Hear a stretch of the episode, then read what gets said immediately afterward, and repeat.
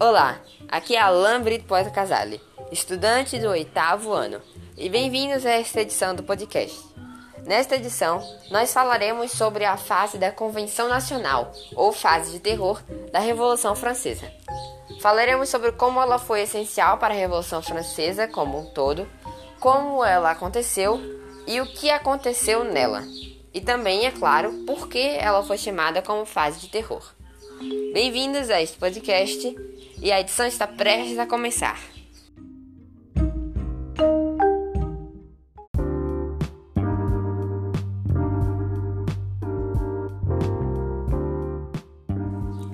Para entender a fase de terror da Revolução Francesa, é preciso entender a Revolução Francesa como um todo, quais foram suas motivações e por que ela aconteceu.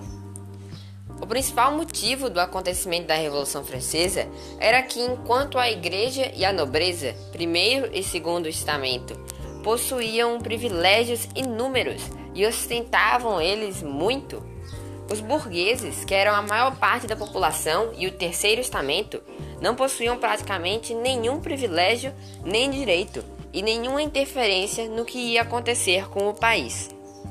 Além disso, a burguesia ainda tinha que pagar impostos a tanto a Igreja quanto a nobreza. Revoltados com essa situação, os burgueses começaram a revolução, uma revolta contra esse regime antigo. Inspirados pelas ideias iluministas de que todos nós somos iguais, então todos deveriam ser tratados iguais perante a lei, eles começaram a revolução para acabar com a monarquia absolutista e, principalmente, os privilégios ostentados pelo rei, a nobreza e a Igreja.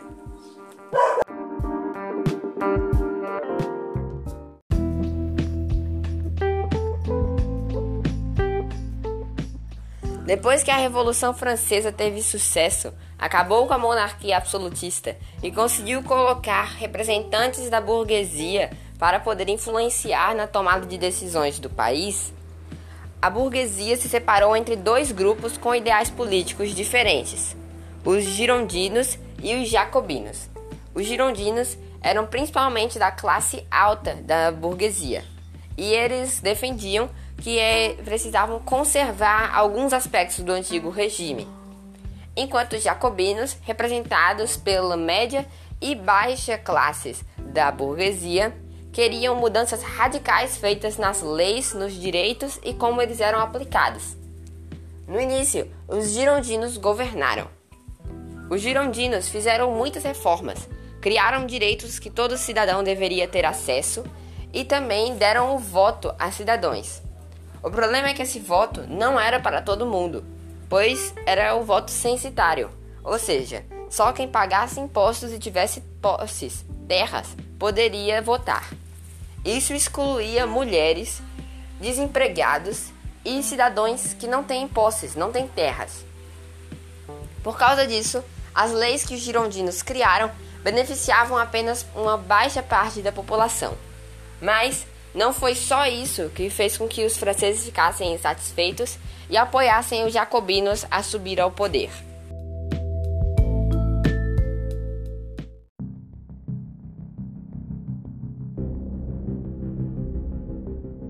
Os eventos que fizeram os franceses apoiarem os jacobinos e seus ideais radicais e revolucionários contra a monarquia têm a ver com o rei Luís XVI da época. Como a monarquia absolutista tinha acabado, Luís XVI não estava nem um pouco feliz e desejava restaurar a monarquia absolutista e o antigo regime o mais cedo possível. Por causa disso, ele contatou a Áustria e a Prússia, que temiam um processo revolucionário nos próprios países. Por isso, eles assinaram a Declaração de Pillnitz, que justamente determinava que eles invadiriam a França e restaurariam o acordo absolutista, em defesa dos interesses absolutistas. Isso iria colocar Luís XVI no poder de novo e acabar com a Revolução. Por causa disso, os revolucionários começaram a organizar as forças do país para lutar contra os invasores e fizeram altas vigilâncias em Luís XVI e a família dele, que na época estavam no Palácio de Tuileries. Em 21 de julho de 1791, Luís XVI, que estava se sentindo extremamente ameaçado e pressionado pela vigilância constante e temendo por sua própria vida, tentou abandonar o país. O plano falhou e eles foram reconhecidos, reconduzidos a Paris, presos e acusados de traição ao país. A tentativa frustrada manchou a imagem da monarquia, da realeza e do rei no país. Foi extremamente vergonhoso ver o líder do país abandonar o lugar naquela época, no momento em que o país mais precisava. Por causa disso, os jacobinos, que justamente defendiam medidas radicais contra a monarquia, receberam apoio, porque a imagem da monarquia naquela época já estava tão suja que ninguém mais suportava-os, ou pelo menos uma quantidade bem pequena da população os suportava.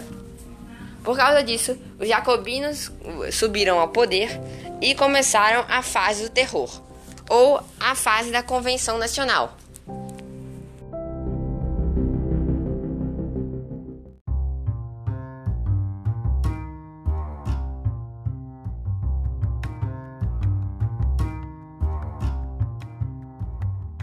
Os jacobinos tinham seus ideais extremamente radicais, principalmente porque eles eram da baixa e média burguesia, o que significa que antes da Revolução Francesa, eles eram os que tinham menos dinheiro para dar para a nobreza e o clero da Igreja, e então foram os mais prejudicados pelo antigo regime e a monarquia absolutista. Quando os jacobinos finalmente chegaram no comando, eles começaram a fazer as grandes mudanças que eles queriam, e aumentaram a amplitude de várias leis criadas pelos girondinos no início da Revolução Francesa. As leis que os girondinos criaram eram mudanças, mas, como eles eram extremamente conservadores, não mudavam muita coisa. Então, por exemplo, o voto censitário. Os girondinos haviam dado à população o direito de votar pelos seus representantes, mas o voto só podia ser feito pelos homens que tinham terras e pagavam impostos, o que não incluía desempregados, cidadãos que não tinham terras e mulheres. Os jacobinos mudaram isso e criaram o voto universal, que fez com que todo mundo pudesse votar para os seus representantes. Falando em votar, eles instauraram a democracia e começaram a República Francesa, instituída em 22 de setembro de 1792. Isso era para significar o fim da monarquia e finalmente instaurar um regime democrático no país. Também foram anulados os direitos feudais que sobraram e começou a reforma agrária. Também sancionou-se a Lei do Máximo, que instaurava um valor máximo para produtos, salários, entre outras coisas.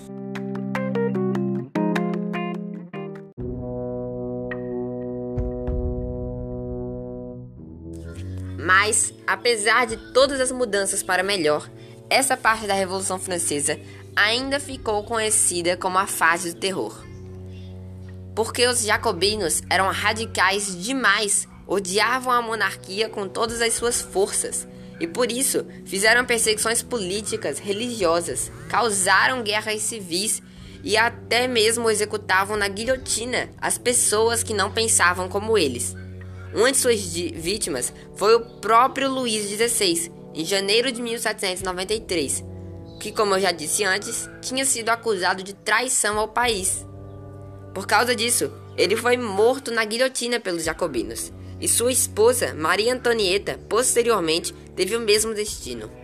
A notícia causou pânico. Outras monarquias europeias ameaçavam as conquistas da Convenção Nacional, o que fez com que eles tivessem que criar um Comitê de Salvação Pública, que era justamente para defender e manter a ordem da Revolução. Os principais líderes desse movimento eram Robespierre, Danton e Marat, que eram extremamente radicais em suas ideias e convicções. Perseguiram adversários políticos, condenando à morte quem fosse considerado desleal ao processo revolucionário. Milhares de pessoas, entre girondinos e jacobinos, morreram no período. O caos instalado por todas as atuações levou à queda da Convenção Nacional. Em 24 de julho de 1794, ocorreu a Reação Termidoriana, como ficou conhecida a queda do governo jacobino. Robespierre foi morto na guilhotina e iniciou-se uma nova forma de governo, conhecida como Diretório.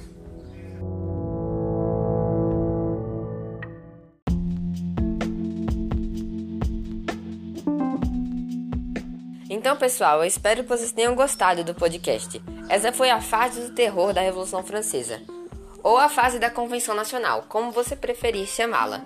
Aqui é Alain Brito Poeta Casale, estudante do 8º ano. E até o meu próximo podcast. Eu espero que todos vocês tenham um ótimo dia.